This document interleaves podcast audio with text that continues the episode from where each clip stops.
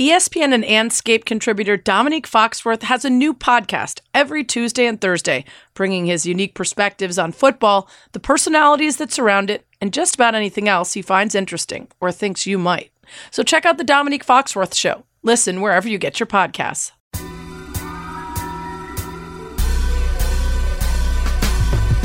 Welcome to That's What She Said with Sarah Spain. Interviews with actors, comedians, athletes, neuroscientists, authors, anybody I find interesting. We talk about their careers, successes, failures, and how they ended up here talking to me. I think I asked some pretty darn good questions, but don't take it from me. Just ask star of screen and stage, Nick Offerman. It's a great question. It's, a, it's a, an astute question. Um, gosh, that's a good question. That's a great question. Gosh, uh, that, that's a great question. That is a great question. This has been a litany of great questions. I was right to agree to agree to this. My name is Alexandra Horowitz, and I have a dilemma. Dogs do not live long enough. To quote the author Agnes Sligh Turnbull, dogs' lives are too short. Their only fault, really. I know that you just lost two beloved dogs fairly recently, um, dogs who were featured in your books and studies and other work, uh, two within a month of each other earlier this year. And I'm heartbroken for you. This is a dilemma um, for all of us dog lovers and dog owners. Um, and would that I had a solution. I um, will be looking for one more and more so as the days pass because I live uh, with three old dogs and I'm not counting my husband. That makes it four. Um, Fletch uh, is going to be 11 in November. Um, and he was actually recently diagnosed with an incurable and very aggressive cancer. Um, we found it because of another sickness that he's since recovered from. Um, and he's spry as hell, seems totally healthy and happy. So we're hoping that the cancer we found isn't really affecting him yet, and that the chemo treatments are going to keep it at bay to give us another few years with our with our firstborn. Um, Fletch is the only one we rescued as a puppy, so we're just kind of guessing at whole, how old our um, our other two, our pity mixes, Banks and Haji, are. Um, but we've had them for nine and eight years, respectively. Um, and they were anywhere from maybe one to three when we got them. So they are close to, if not past, the decade mark as well.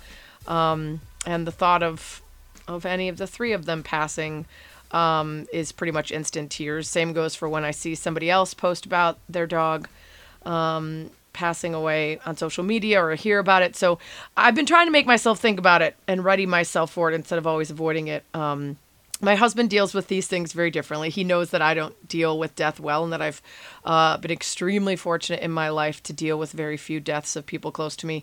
Um, so he took a very direct tact of dealing with it when we uh, first got Fletch. Uh, he announced as we were carrying slash walking baby Fletch home from adopting him, "You know he's gonna die, right?"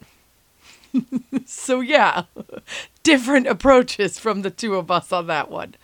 Um, you know, in the end, he is. And the only piece uh, uh, that comes when that happens is knowing that it was worth it and that you knew it would come no matter no matter how short or how long you have your dog you kind of you know that that's the deal you're making um, and that the joy that you get every single day uh, from your best friend and your family members is uh, totally worth the heartache of losing them uh, a lot of people say grief is just love with no place to go. Mm-hmm. And I suppose when it comes to dogs, our only answer, when we're ready, of course, uh, is to give all that love to a new dog or two, uh, even knowing that our hearts will get broken again. So I wish I had a solution. Uh, I can only share in your dilemma. That's what she said. Welcome to That's What She Said with Sarah Spain. Uh, you know, I was given so much joy by Nick Offerman liking my questions and saying he was grateful to have said yes to, to chatting with me that I thought I'd just let every pod start with a reminder of that joy. So that's back and it's going to stay.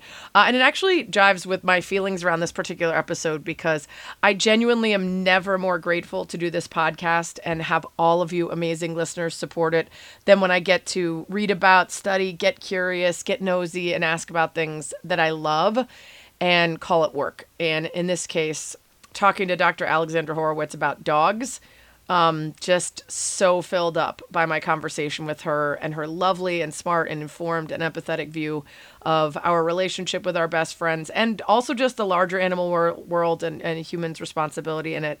Um, so I hope you love listening just as much um, as I love doing it.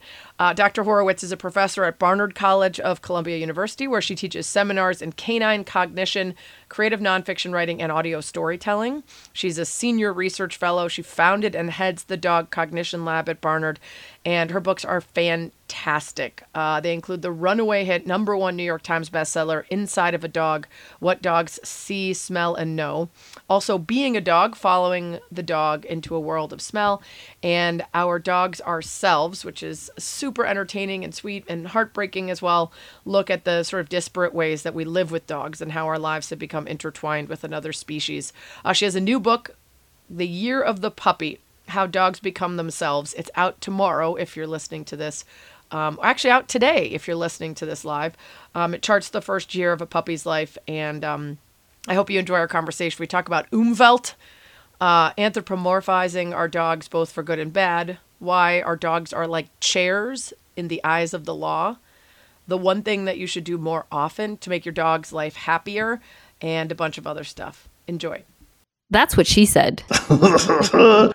I'm so excited to have Alexandra on the podcast. Um, when I first got gifted Our Dogs Ourselves and read it cover to cover, I instantly was like, I need to find this woman. And I messaged her on Twitter, and then months later, um, messaged again. And here we are. And now I get to ask all the burning questions of someone who has spent so much time with dogs and has such a special and unique uh, appreciation of our relationship with them. So I'm so excited you're here. Uh, before we get to the work that you do, I kind of want to find out what kind of kid you were and if, if there were dogs around at all times or um, if you were into music or sports or what you liked when you were growing up.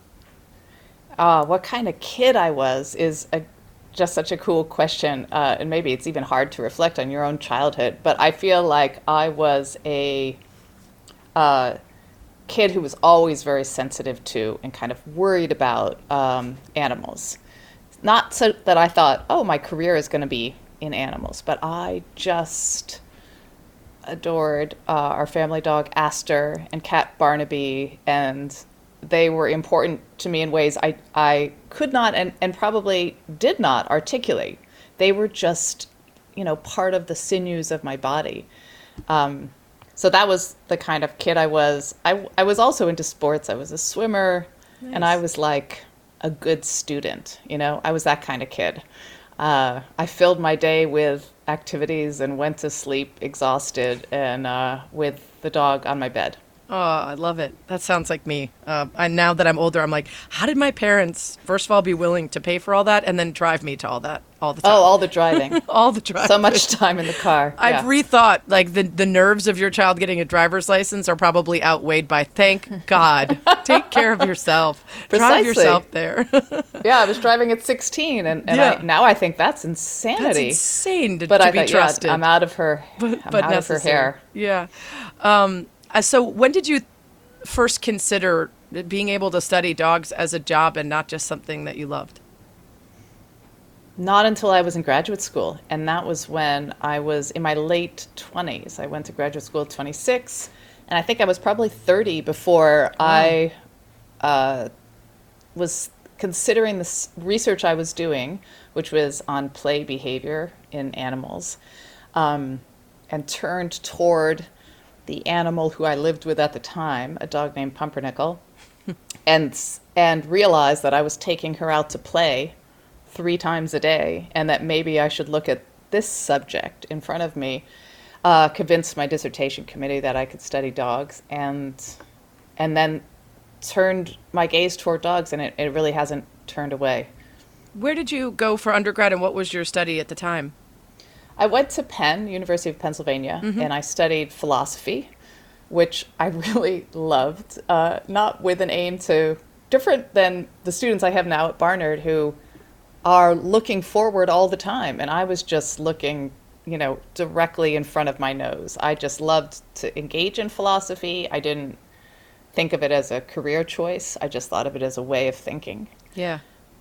Yeah. Uh, got to grad I, school and you were like, oh, but what will I do with this? yeah, but philosophy still turned in handy because turned out to be a handy approach to science. When I became a scientist, my bent was always philosophical. I mean, my interest in some way is always like, how do you ask answerable questions? Yeah. Which I think probably comes from philosophy.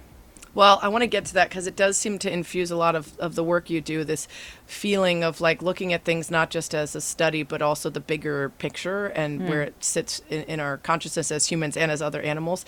You know, I had Dr. Laurie Santos on the podcast. She Yeah. runs the Happiness Lab, but also the Canine Cognition Center at Yale.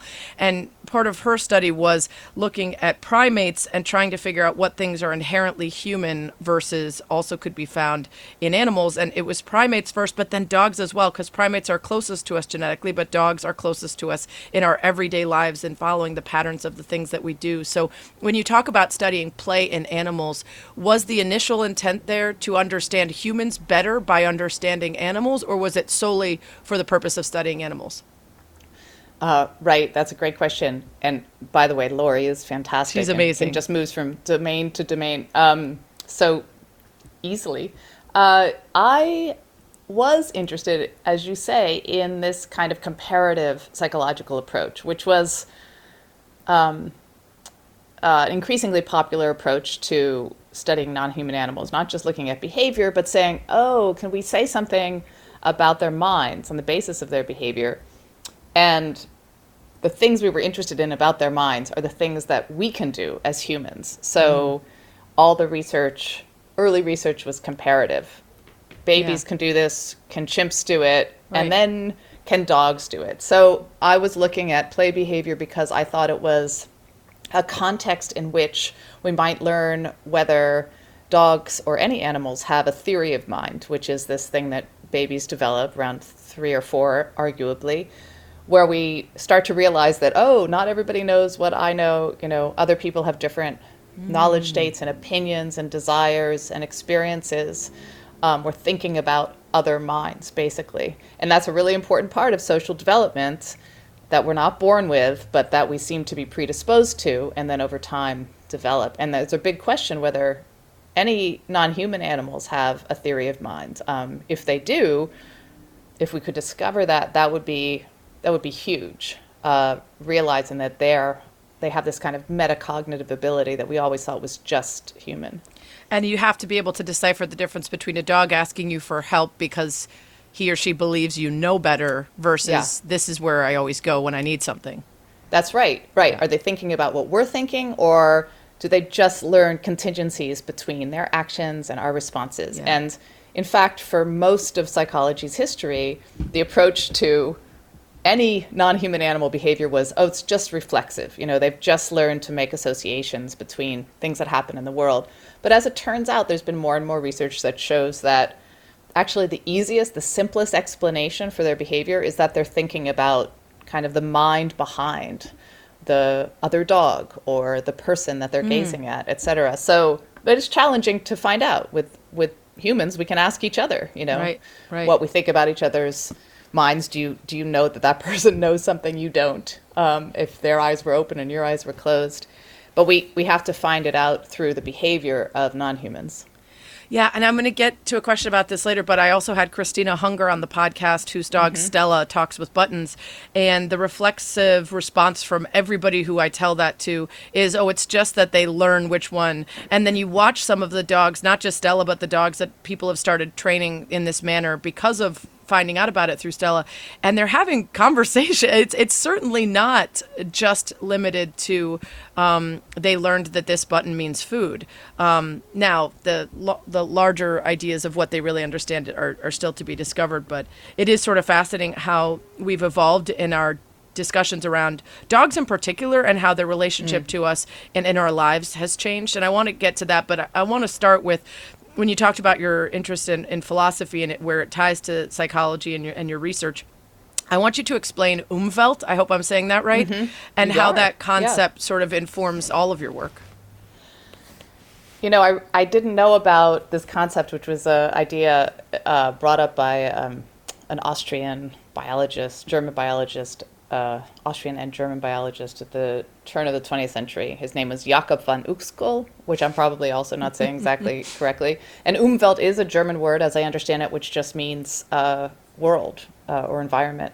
But he really used it to think about the worldview of an organism. So another way you could put it would be the perspective. You know, what matters, what uh, to an animal, what they can see, and not just species, but individuals, right? Like what you see when you look at a scene and what I see are going to be a tiny bit different because of your background, things you're interested in, what you're predisposed to seeing. Maybe your vision is different than mine, right?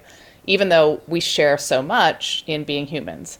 So then you say, well, what does the dog see in that s- same scene? And their perceptual ability matters toward that answer. Their history matters. What what sort of relevant to them. You know, a dog coming into a human household, they don't see a chair and think, chair, I know what the function of that is. They're just, it's just another object, and maybe they learn it's soft, and that's where Right. people are. In my and they wanna dog's case, there. mine move. Yes, exactly, right.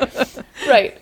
But that's, I think that's such an interesting clash of cultures there. So, this idea I I used in my um, first book, Inside of a Dog, to try to talk about um, the fact that there are all these parallel ways of seeing the same and experiencing the same scene, you know, and the reason I'm interested in other animals, Umwelt, is that we get very caught up in uh, our own way of understanding the world, and we sort of assume that other people and other animals are all experiencing it just like we are, right?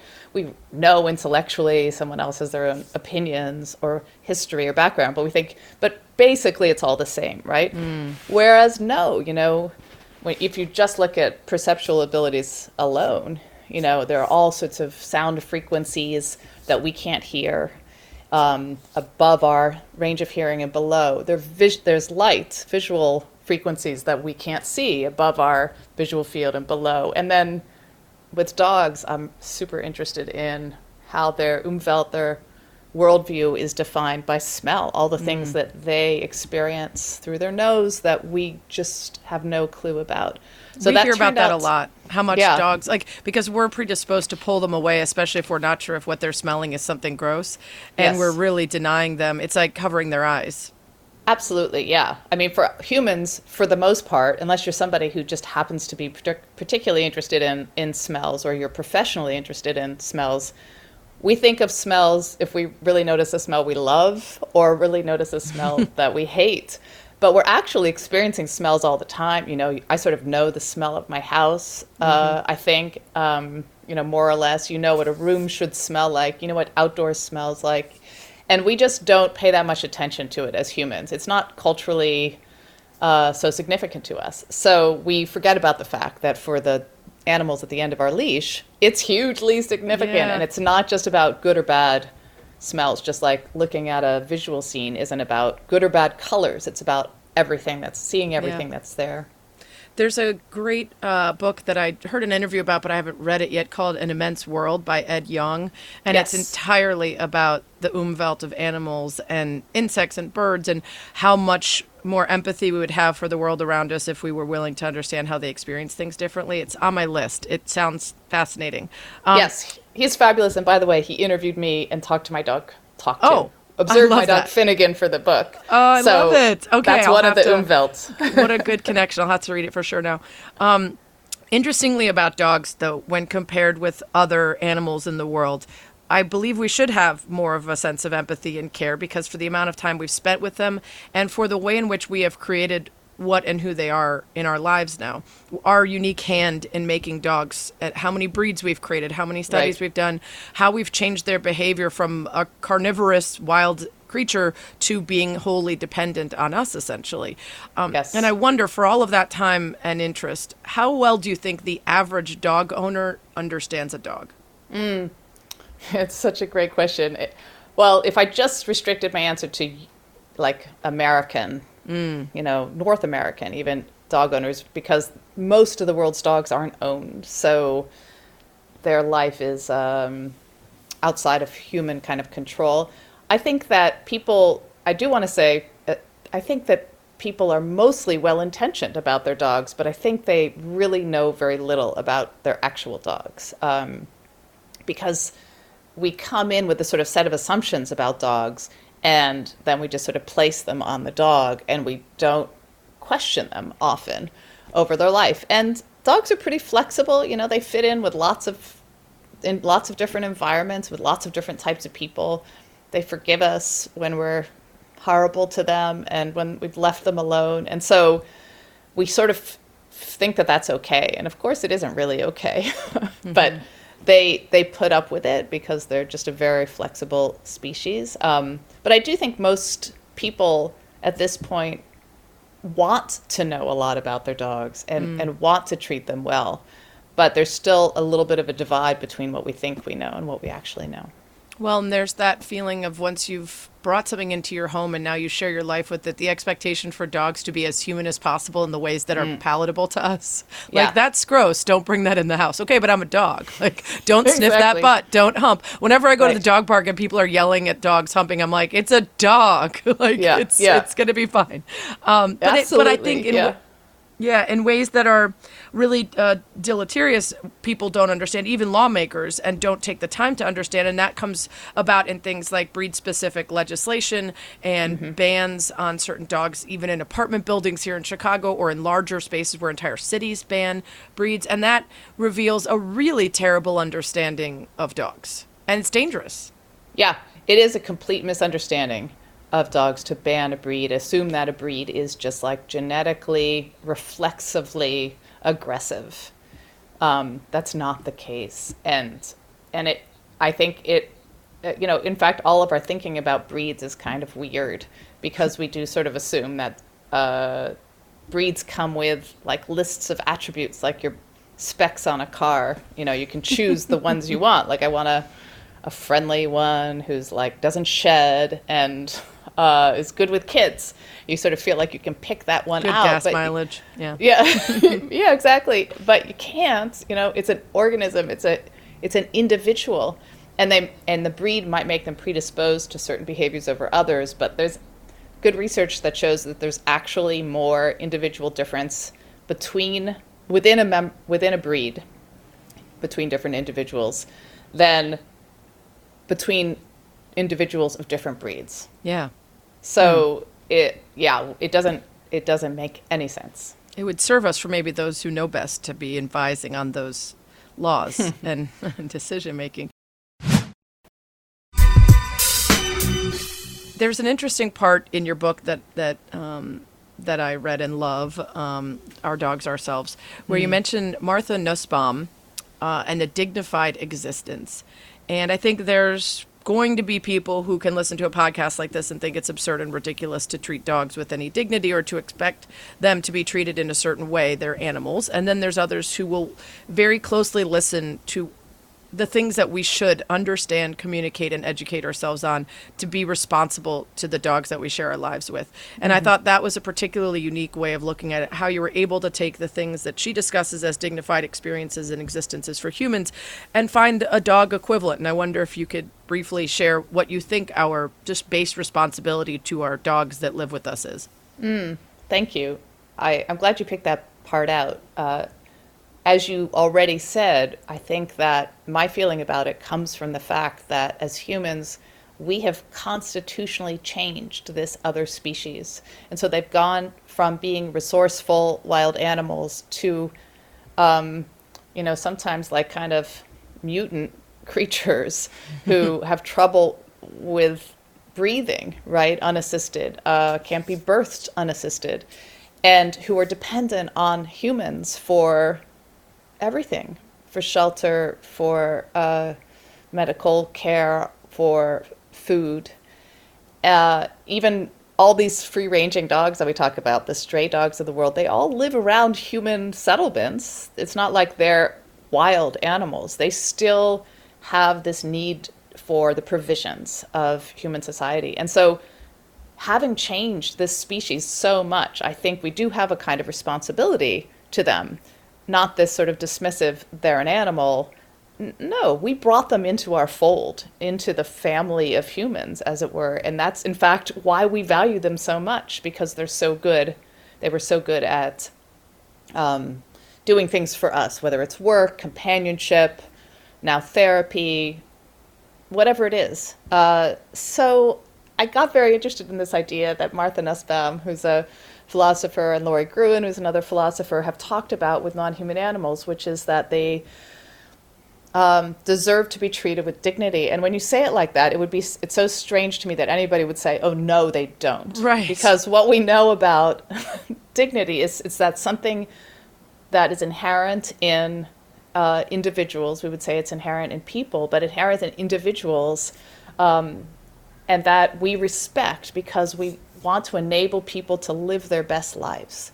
And I don't know why it would be any different for mm-hmm. non human individuals, and especially those, may, maybe first, at least first in our thinking, would be those who, as I say, we've brought into our fold and we really treat as kind of ersatz humans.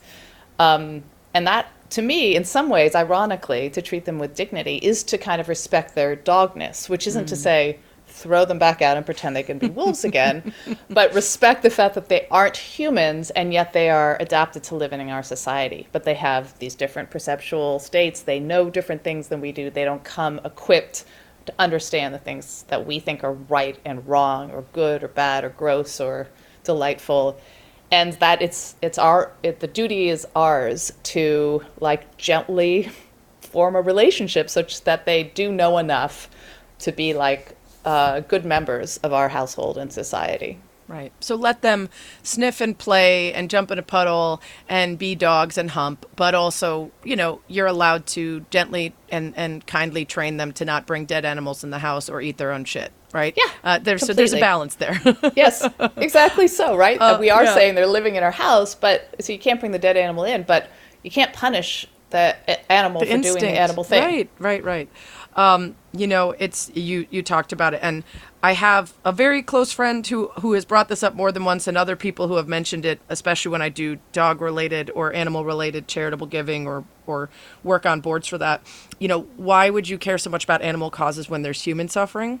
Mm. And I get where their brain is going, um, but I feel so deeply about how we've made dogs dependent on ourselves and, and and not held up our end of the deal and I feel so deeply about um, humans not prioritizing humans on the planet over everything else um, all the time, right? I think we could do both. Agreed. We can care about both. But there's something, I think, innately evil about spending hundreds of years making breeds and breeding dogs to be more and more perfect, to be our companions, and mm-hmm. understand more and more about us and our needs, and to deny them theirs. I just that feels um, precisely gross compared yeah. to um, even other animals that I feel deeply for and think we should treat kindly. Nor is it a zero sum game. It's right. not, you can care about one thing it's yes. dogs or people, right? I love my partner and I love my son. And when I had my son, it, I wasn't like, sorry to my husband. no more love for you. Just the one. yeah, well, whataboutism is very popular, especially on social media. So yeah. I'm sure it yeah. applies to this as well. We'll get right back to the interview. But first, what is your favorite word? I think I have to say uh, pumpernickel. Pumpernickel, a bread, and the name of your dog. Um, funny sounding word, of course. Cute dog name. Uh, bread that I will occasionally eat, but usually only when other kinds of bread aren't around. Uh, let's check out the origin. So, per Etymonline, uh, kind of coarse dark rye bread made from unbolted rye, circa 1740, from the German. Okay, good so far. That all checks out. Here's where things get crazy. Quote, originally an abusive nickname for a stupid person, from pumpern, which means to break wind, and nickel, goblin, lout, or rascal. Pumpernickel, a farting goblin. I will never see a loaf of bread the same way again. Nor do I imagine many of you will be naming your dog Pumpernickel, although it might be accurate if your dog is a farting goblin.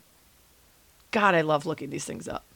Speaking of great words, you're going to learn today. The word of the week is neuticles. Yeah, that's right. We're doing it. Taking this right off neuticles.com. Quote It began in 1995 with patented neuticles, testicular implantation for pets, helping neuter hesitant pet owners overcome the trauma of altering and allowing their beloved pet to retain its natural look and self esteem. And thank goodness, right? I mean, I can't imagine the suffering of humans looking at the Ken doll esque genital bump of their dog. And I mean, the dog, imagine the self esteem issues. Uh, thankfully, uh, neuticles.com also has prosthetic eyes and ear supports for uh, flaccid ear flaps. Because uh, speaking of self esteem, n- nobody wants a flaccid flap. Um, also, more importantly, Neuticle.com sells Neuticle keychains and earrings for those who want two plastic canine jelly bags just hanging from their ears all day long. And who wouldn't? Uh, the etymology is presumably neuter plus testicle, a word invented by a man who clearly missed the old look and feel of his dog's testes. All right, in a sentence whether $400 dog sets or a nearly $3,000 watermelon sized custom pair made for a zoo elephant, Neuticles and their sales have made inventor Gregg Miller a millionaire. Seriously. Now let's get back to the interview. You mentioned, and for those who maybe didn't understand what you were referring to when you talk about specific breeds that we have created that are now truly dependent on humans. Um, there are breeds where the heads are too big to be birthed without cesarean. There are breeds, most of them a lot of the purebreds that are really popular now that have what you describe as anthropomorphized features. We have made dogs with flatter faces and shorter noses to look more like ourselves or cute little babies, which is weird when you think about Yep. it that way. Um, but pugs and English bulldogs and French bulldogs and Boston terriers, um, so many of them have health issues that are not this one is sick. It's like all of them suffer from things that are the virtue of their creation. And I think there's anthropomorphizing in a mostly harmless way, like putting a Halloween costume on your dog as long as they don't seem too bothered by it. And then there's anthropomorphizing where we're literally creating dogs in our image that aren't probably living a very good life. That's right, and it and it's mostly because we've celebrated looks over um, health, Yeah. and breeding doesn't have to be that way. And there are some breed organizations who say, yeah, you know what, actually, let's look at the health when we're making a pairing and decide what members count as members of the breed versus let's just make sure that they have this one feature that for whatever reason we think is part of the breed standard. And the breed standards have gotten more and more extreme for many breeds. Uh, the ones you mentioned in particular are, are kind of horrific examples. and some countries, are even banning the breeding of some of these dogs as a result. Uh, not America, we're still, we still don't do that. But and it all you know if you look at the differences between the german shepherd of the 19th century and the german shepherd of today it's almost unrecognizable and that's just because of selective breeding based on appearance so if we just bred if you're going to breed if we just bred for health since we have all this information about various genetic diseases and we know very specifically you know that having a really flat face where the the nose is really short and all the skin is going to be folded up on itself makes it hard for a pug to breathe why don't why don't we create pugs that uh, encourage longer nose pugs? Make that part of the breed standard if you're going to do it. We could do it you know it's just strange human hubris that Yeah. we haven't in your book the details are really upsetting for some of those dogs. I mean, we kind of joke about like, oh, this pug is not built for speed or distance, or you know, Right. not not good in the heat, or any number of things. And then what you're really joking about is sort of that they're incapable of being comfortable most of the time because of Yeah. how you've bred them. And I, you know, I don't want people listening. I love French bulldogs. I I don't know why, but like especially because my one dog would always gravitate toward them at dog parks, and then my other pit bull rescue mix looks kind of like he's got some Frenchie in him, which has sort of made me like Frenchies more because I love him so much. Um, so I don't want those people to feel bad. I mean, is there an answer to people loving the kinds of dogs that are inherently unhealthy? Well, as you say, there's something natural about our attraction to like baby-like faces, and, and a number of these flat-faced dogs, as we call them, bra- brachycephalic dogs, short-nosed dogs, like the pug or or the bulldog. What's happened to the English bulldog and the French bulldog?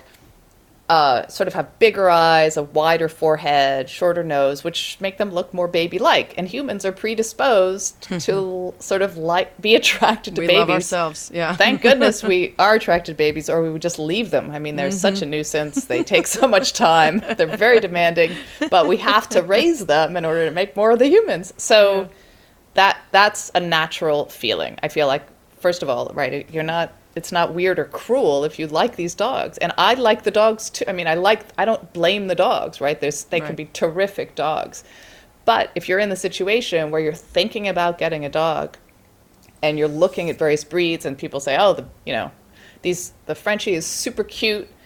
And then you look and see all the health problems involved in breeding. I'd say you know, find Frenchies that need rescuing rather than buying a new one, or f- find a breeder if there are any who uh, isn't breeding is breeding for health and trying to outbreed. Find uh, dogs who are outside of the breed Right. in order to add some fresh genes that are going to change the shape so Yeah. they're healthier, or get a mix. Be Right. my favorite breed, by the way. You know, are Agreed. mixes. Rescue mutts are Yeah. are the best.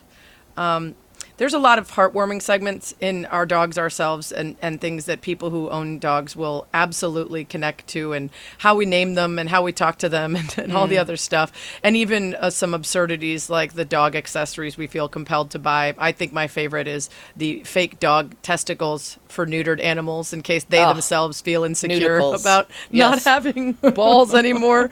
Just the idea of paying and and applying neuticles to your dog is so ridiculous. Um, but I I think I love the book as much if not more and your work because you're willing to get into the topics that are are trickier and because um, I think we need to have them. And the part of that book that spoke to me most was trying to understand if we have this new relationship with dogs, how they should be classified to protect them better. And if they mm-hmm. are just property, how are they different from a chair, for example? You use that example a lot because, in the eyes of the law, our dogs are chairs. We could, in theory, throw them off a cliff and get a minor penalty the same way if we threw a chair off a cliff and it was littering or it was destruction of property or whatever it was. Right. Um, and so you you talk about that and how do we use them and should they be used in research? Do they have rights as opposed to other animals? That's complicated too. Um, I wonder where you land on the couple examples that you gave, like personhood, the same way we allow corporations to be people, which is ridiculous, um, or maybe living property, as another person suggested. What do you think the best solution is? Yeah, I, it's such an interesting thing to think about, and something which many years of living with dogs I had never thought about, and it only kind of gradually crept up in my mind that part of how we, the explanation for how we deal with them and buy them and sell them and get rid of them and acquire them is that uh, they're just considered property, as you say, and, and the law divides things into basically persons or things. And as you allude to, not all persons are people. Corporations are persons, businesses can be persons, so they get all the rights. They can own things. And then they're the things, and they basically have no rights. They can be owned by persons. And so it's very strange to have this family member of ours about whom we, you know, who, who we deeply love, and in most cases, I think most people consider dogs and cats a part of the family, for instance, have them be actually just like, you know, your toaster oven or your chair in, in the law's eyes. And as a result, if someone comes into your house and steals your toaster oven, there's like a very small penalty. And similarly, if they steal your dog, even if they steal your dog and kill your dog, there's almost no penalty for that because they were just a thing. So you think, how could we remedy this? Uh, so it doesn't c- seem to completely make sense to make them a person in one respect in the law's eyes because they can't, they're dependent on us, for instance, right? Um, they And they can't be- articulate what they want. make want. decisions on their Right. own that are even for their own best interest, uh, let alone for considering others necessarily. Uh, certainly not in a human society. So, although that's that is one of the solutions that, um, like Steven Wise and the Non-Human Rights Project is pursuing with not dogs, but with an elephant. There was a court case just out about Happy the elephant and chimpanzees, where he thinks that they should be considered persons for the sake of their rights uh, being um, acknowledged in terms of their welfare, basically, right. That they don't get to be kept captive in unfairly small enclosures without social companionship or unhealthy. You know, these things that don't seem like enormous gives, Right. right? That just seem reasonable. Um, so that's one approach. I think the approach I like more, or I feel like is more promising if you consider the, the pa- pace at which the law changes, which is not rapidly, uh, is the idea that within property there might be different types of property. And this is the idea of David Favre, who, who says, well, what about a kind of subcategory of living property, which would have kind of rights on its own, ways that they can be treated, which is different than your chair or your toaster oven. And with, to some extent, we do treat, for instance, babies as this type of thing, mm-hmm. um, almost like property when they're very young, because they're persons, but we're not expecting them to do anything, basically, right? There are some other category. Um, we're not expecting them to be able to vote or behave appropriately for other people. We're like, no, I'm completely responsible for you, but I still have to care about your welfare, um, right? I can't just do what I want with you. So you're not quite property, you're not quite a person yet, and maybe you're something else. I think dogs might be characterized well as living property because it's. Um, giving it's it's accounting for the fact that they're sentient feeling thinking beings who have needs which is different than an, an inanimate object yeah I mean, if you think about it, and there's parts of your book where you talk about, for instance, divorce, where judges roll their eyes and say it's ridiculous to have to make some sort mm-hmm. of ruling on the dogs in the split. But beyond potentially a spouse or children, there is no other being that you spend as much time with day in, day out, sleep with in bed, wake up to every morning. And the idea that they would be um, sort of it would it would just be up to chance whether you would ever get to see them again when you got divorced uh, right. is, is, ridiculous and and so there is some sort of category that needs to be decided and the same I think um, I think in general, as we're recognizing more the feelings and understanding better animals, it's sort of ridiculous in some ways to think about how animals that are being kept for for meat production, um, mm-hmm. um, they have to be treated a certain way until you murder them. Uh, mm-hmm. But that's a whole lot better than not having any regulations in place for their happiness. I mean, you talk about the very little expectation. Um, I'm always just distraught when I'm reading the different kinds of eggs, and you learn, you know, mm-hmm. this one gets at least a foot of space, right? And then there's mm-hmm. some states where chickens don't even get uh, the the room to move to turn around. Um, Absolutely. And so the idea that in the law there are very few protections for even dogs. If you if a chicken's too yeah. far for your brain to jump, but a dog shouldn't be. Um, I think that might be some of the most important part of the work that you do is is getting us to have those conversations uh, and talking about it. Your new book is about puppies, the year of the puppy, charting the first year of a puppy's life. Um, it's different than a typical book with tips for raising a new pup, although some of those come into play. Um, and I wonder how your perspective changed on your other dogs, or all dogs maybe, after finally having the opportunity to be there from the first day of a puppy's life versus for most of us who rescue or otherwise uh, having it be several months in. I love, first of all, your segue from property to puppies. Like, I obviously, yeah. you know, yeah. dealing with some hard topics, which I think I agree we need to address, but also, you know, there's the reason that I'm in this field uh, right. and have been for so long is because also there are puppies, right? Like yes, they're just a wonderful to be held and snuggled right, and a wonderful part of our life. Um, I uh, had not ever known a one of the dogs we've lived with when they were a very young pup, right? When they were born. All our dogs have been um, from shelters or rescue dogs.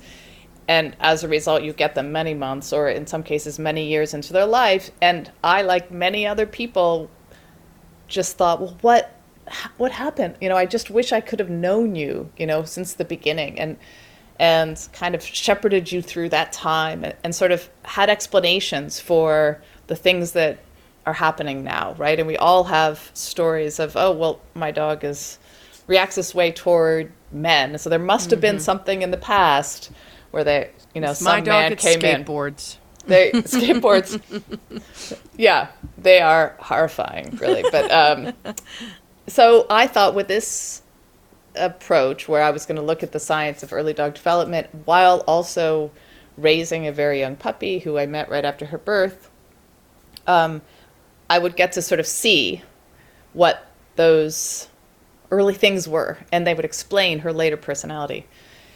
And I would say that one thing I learned is that there is no like neat explanation. There are some very, very critical stages of their early life where things can go really well or they can go terribly wrong, right? Like early socialization periods. And you do see in dogs who come out of puppy mills or come from abusive backgrounds that if they weren't exposed to lots of different sights and sounds and smells and people and cats and birds and sheep and trucks or whatever they're going to live around when they're between about four and 14 weeks. And then again, secondarily, when they're a little bit older, then they might be really scared of them or act aggressively toward them uh, or just get anxious, generally anxious.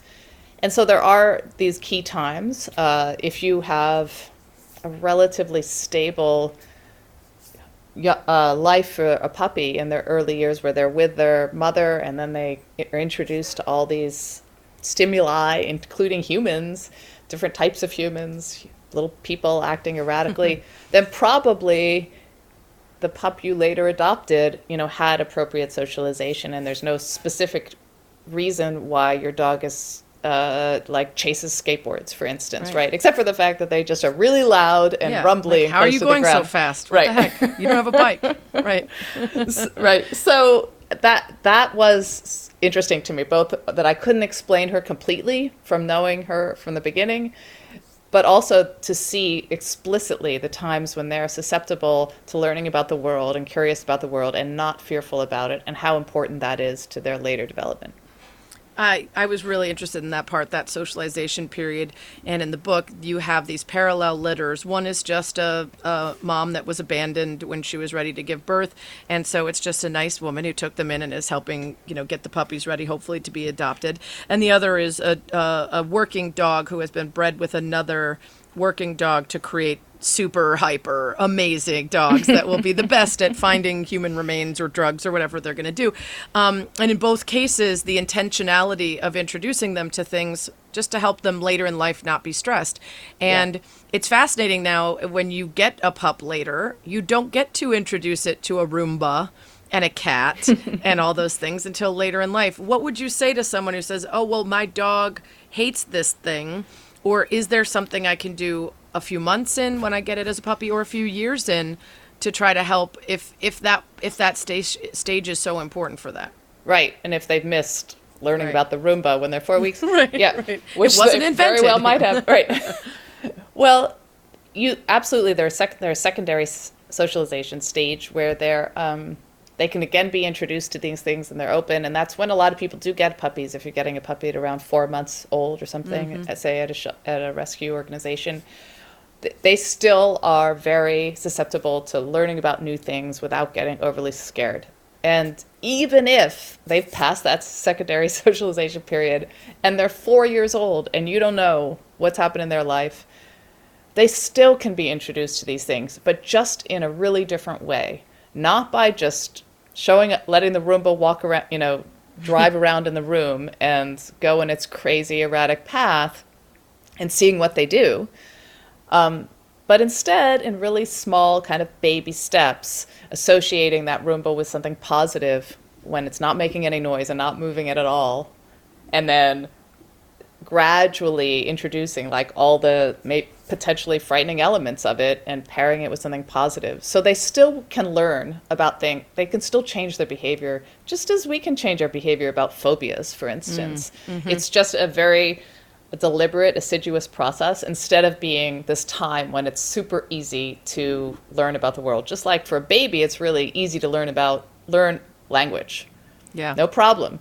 But you get to be my age and you're like, yeah, I'd like to pick up Spanish and whoa, it's awkward. You know, right, it's just right. not it's just not coming. It has to be very deliberate and explicit learning, but I could still get there. It's just going to take years instead of boy, you know, right away. I'm writing all this down because I um, asked my husband to get me a dancing life size Santa right after Christmas last year when it went on a tremendous sale. and I'm still trying to figure out exactly what my three dogs will think about the dancing Santa. Um, and so I'm going to need to use all these. All we these. almost, I have to say, we sometimes use stimuli, uh, things to show the dogs in the lab, which are going to which they're going to have never seen before. It's like a yeah. novel stimulus that maybe they're going to be a little apprehensive about. And one of the things that we thought of using in the past was was those uh, weird inflated Yeah. uh, things that you see by Outside of car car dealer- dealerships yeah. where they sort of like are fainting and then coming up again and I which scare me a little bit actually I'm a little freaked out but I thought I thought it would be too scary Right. for dogs and we don't really want to you know terrorize dogs in the lab we're just interested in showing them something new so we didn't use it so I wonder if the Santa Yeah. is kind of like that you might it's like, you might start think like that's a without person, not inflated like not Yeah. dancing, no music, right? Like Right. just with the sm- easiest approach, uh, and also with the best treats. Yeah, I was gonna say that's Yeah. gonna have to be the good stuff. I think for so. that one. Yes, that's a tough sell. it is. Um, uh, well, we're running out of time, so we need to do the one thing that everybody does but nobody expects. Didn't expect a kind of Spanish Inquisition. The Spanish Inquisition is brought to you by Dr. Pepper. It ain't college football season without the delicious taste of an ice cold Dr. Pepper, the one fans deserve. Nobody expects the Spanish Inquisition. It's the Spanish Inquisition, although in this case it will be slightly advised, uh, uh, slightly revised, because I want to ask you dog-specific questions instead for the speed round. So I want to start with uh, the most surprising thing your research has taught you in all of your time. The one that you, after you were done with the study, you were like, "Wow, that is not what I thought I was going to get." That dogs really smell time, that they're noticing uh, s- the past through odor, and they're also kind of hmm. detecting something that's going to happen in the future through smell on the breeze. So that essentially they're experiencing the passage of the day through their sense of smell. And you don't mean just, "Oh, I smell another dog. I know you were somewhere without me." You mean that they're literally able. They seem to know how long you've been gone because the, your smell of you in the house has diminished over time. Right. Interesting. Okay. Uh, the thing that you learned that most changed your everyday behavior with your dogs. Uh, I would say I would say that it is um, all of this information about how they're seeing the world through olfaction, and it. I would like every other person who lives with a dog, you know, would sort of hurry my dog along and not let them sniff every single thing that they wanted to sniff. um, and I now make sure I have dedicated walks where they can. Right. That that's so how it doesn't have to be every walk if you don't have time, but to No, let them do walk. it every once in a while. You still exercise. There could still be a walk to just relieve themselves. But also, this is a celebrate. You know, you're control of their life. You're in control of their life, right? What they get to see, and so can't one of the walks every day be about them looking at the world, you know, through their nose? I think that's that Yeah. really changed so much of how I how I view our our walks with our dogs, which is a big part of our interactions with them. This might be a tough one because it's probably different across so many different households and people. But to your point about you're in charge of their everyday, what thing do you think most people are unknowingly doing that makes their dogs' lives less joyful? Uh, I think that I think there are a couple of things, but I, it's think that just giving them nothing to do and leaving them alone all the day. You know, people think, oh well, I I have the video camera on when I'm out, and my dog is just sleeping. He's Mm. okay sleeping all day. Yeah, they can do it. They can deal with it, but look at a working dog for a second, you know, and how engaged they are through the whole day. They never need a spontaneous cat nap, right? They Right. they can they want to be engaged all day and maybe your dog doesn't have the same drive, but they're sleeping because there is nothing for them to do. Mm. And so I think it's really important that we consider that. Don't leave them alone for long stretches, especially in a crate to save your house. Like this is their life passing, and I think it's important to give them various engagements, you know, things to do, people who come and walk them, try to be there yourself, you know. I think their lives need to be enriched um, more than we, than it's easy for us to do. It's a little bit of work. And another dog helps sometimes or not always? Sometimes, but it really depends on the dog, right? Yeah. I do think that social companionship is huge and can make up for a lot of other uh, oversights, uh, including having to leave them for long periods without anything to do. But some dogs don't really love the company of other dogs. So know your dog and Right. and don't just assume that that's a, a solution for everything. Well, and a follow up on that, then I'm torn sometimes when I have friends who are thinking about adopting and they say, I just don't know, I'm not home all the time. You know, you and your husband mm-hmm. have interesting schedules and you spend so much time with your dogs, and I wouldn't be. And I always think, but isn't it better than that dog getting euthanized, right? That they will have joy in big chunks of their day, even if they're lonely during it. And I don't know how you reconcile that. Well, I think uh, my way of looking at it is that it's great that they're thinking about that, right? If they are, even before they've met the dog, who will eventually become probably an integral part of their family, Right. they're realizing that they might have to change their behavior and they just don't know how much yet. And that's okay. I want them to, I want people to be thinking about that ahead of time and just be susceptible to like figuring out what your dog needs, just as your dog is going to spend their whole life figuring out what you need from them. Right. So they're they're entering into a relationship with some foresight, and so I think that's that's good. That's positive. Right. And maybe it's a matter of being more creative than just, oh, I can't afford to have a dog walker every day. Well, maybe there's a friend who loves Yeah. dogs, or maybe there's an answer where you could drop it off once a week, or something where you're. now people are bringing think- dogs to offices once in a while. That's Right. got to be highly stimulating, right? You can Right. leave your dog with lots of puzzle toys. There are lots of things to do apart from uh, having to completely overthrow your life. Right. But I'm I'm all for overthrowing your life if possible in favor of your dogs. um, so I mentioned Stella the talking dog. Are, are you familiar with this? Yes. Okay, so in talking to Christina, it made me sad to think about all the dogs not given the opportunity to talk. And I've tried it with my dogs and I made the boards and one has zero interest, one's interested but doesn't do it regularly, and the other one tries to eat the buttons no matter what I do. He just tries to rip the buttons off the board. Um, and so, you know, I'm trying with them, but I wonder is it too much to think that all dogs are are like desperately wishing they could communicate back and they're all just really frustrated all the time? Um, because that's what I felt like after knowing that her dog and all the other dogs I now follow on Instagram that talk to their humans about the various things um, that are all dogs just like sad because they, they want to you know i'm always like looking at my dog like use your words like what do you want I mean, that's the heart of it. Is I think that what people are excited about with with the, the buttons is that they translate communications for us. But I I think the dogs are communicating most of those things right now, right? I mean, I am not as sanguine as you about whether the dogs are saying all the things in the buttons because not not that they're not pushing them, not that they're even pushing them in appropriate orders and even without reward.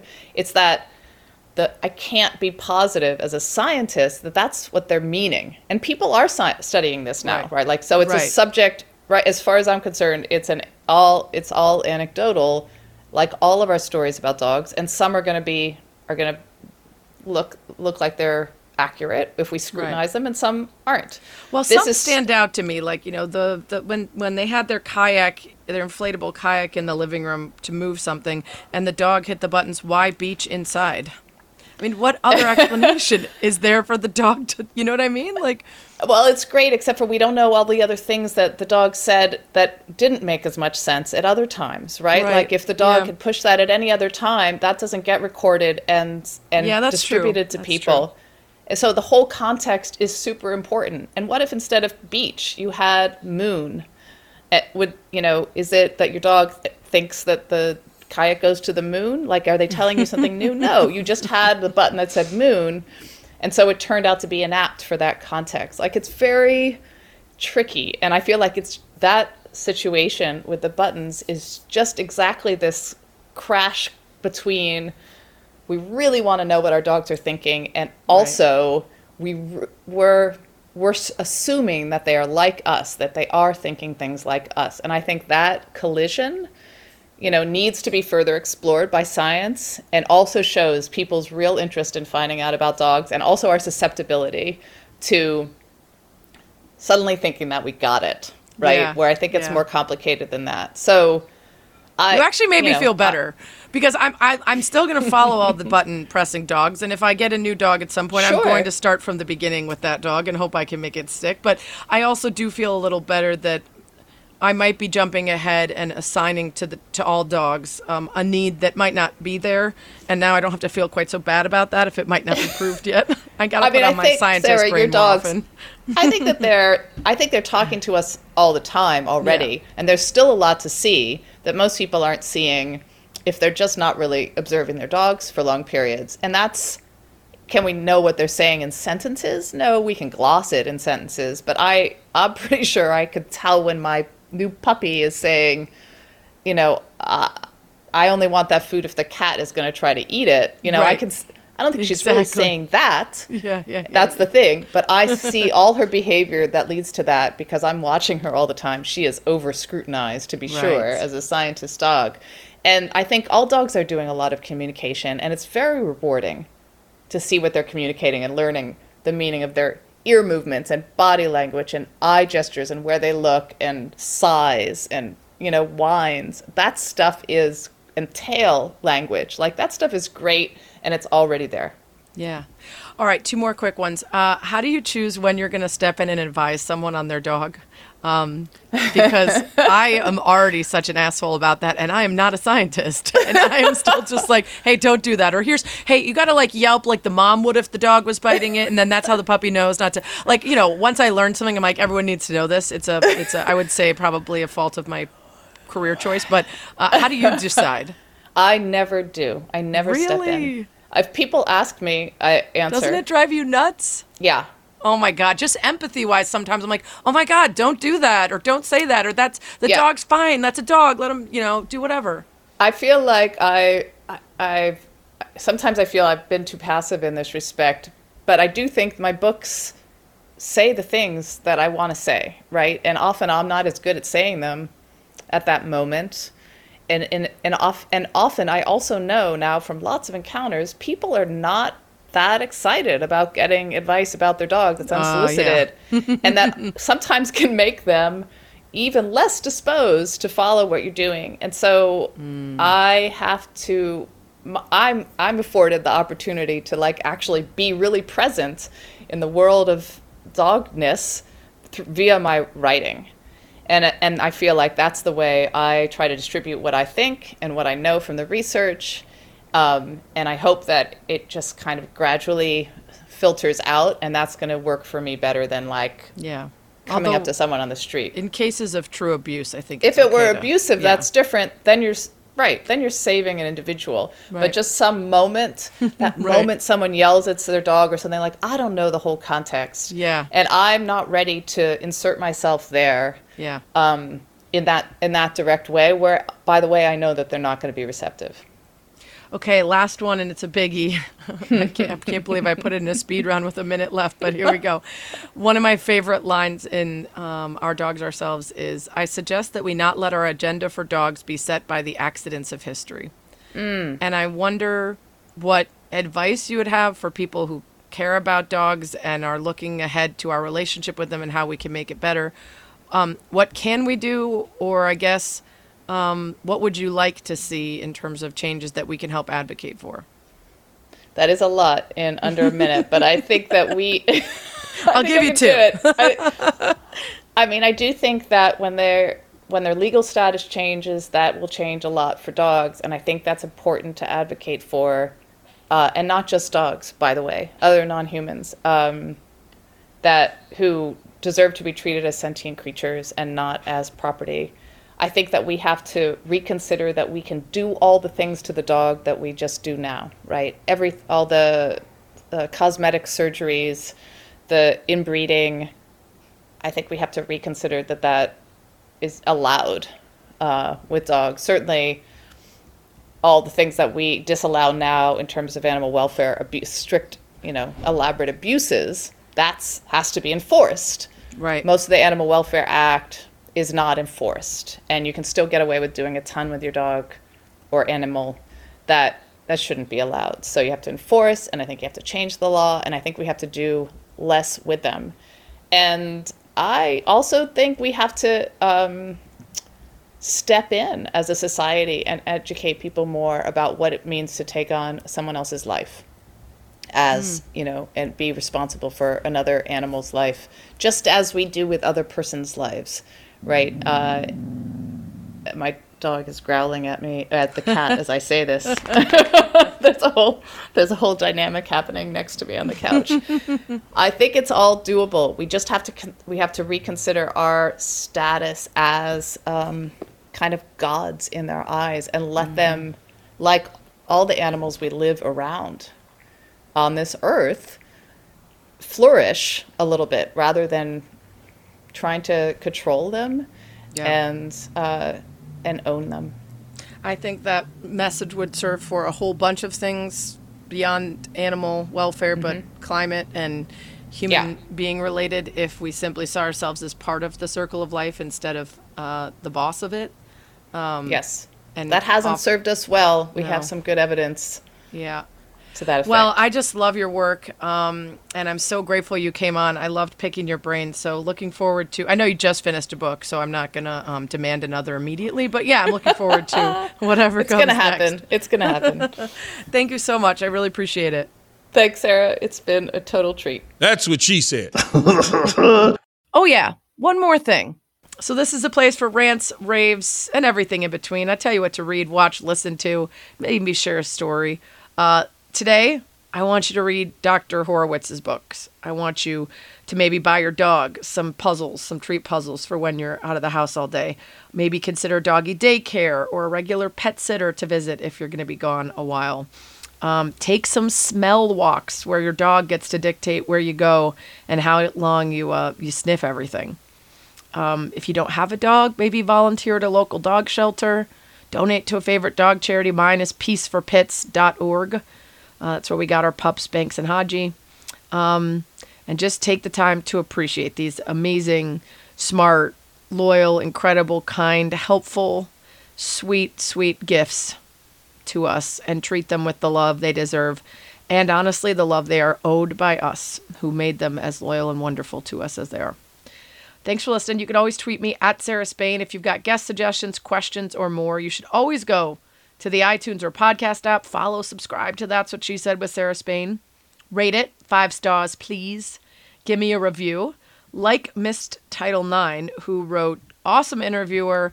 Sarah Spain is one of the best interviewers around. She never gets in the way of her guests, but frequently adds cogent details from her personal and professional experience. Thank you, Missed Title Nine. Uh, and thanks to all my listeners, as always, for lasting about an hour with me. That's what she said.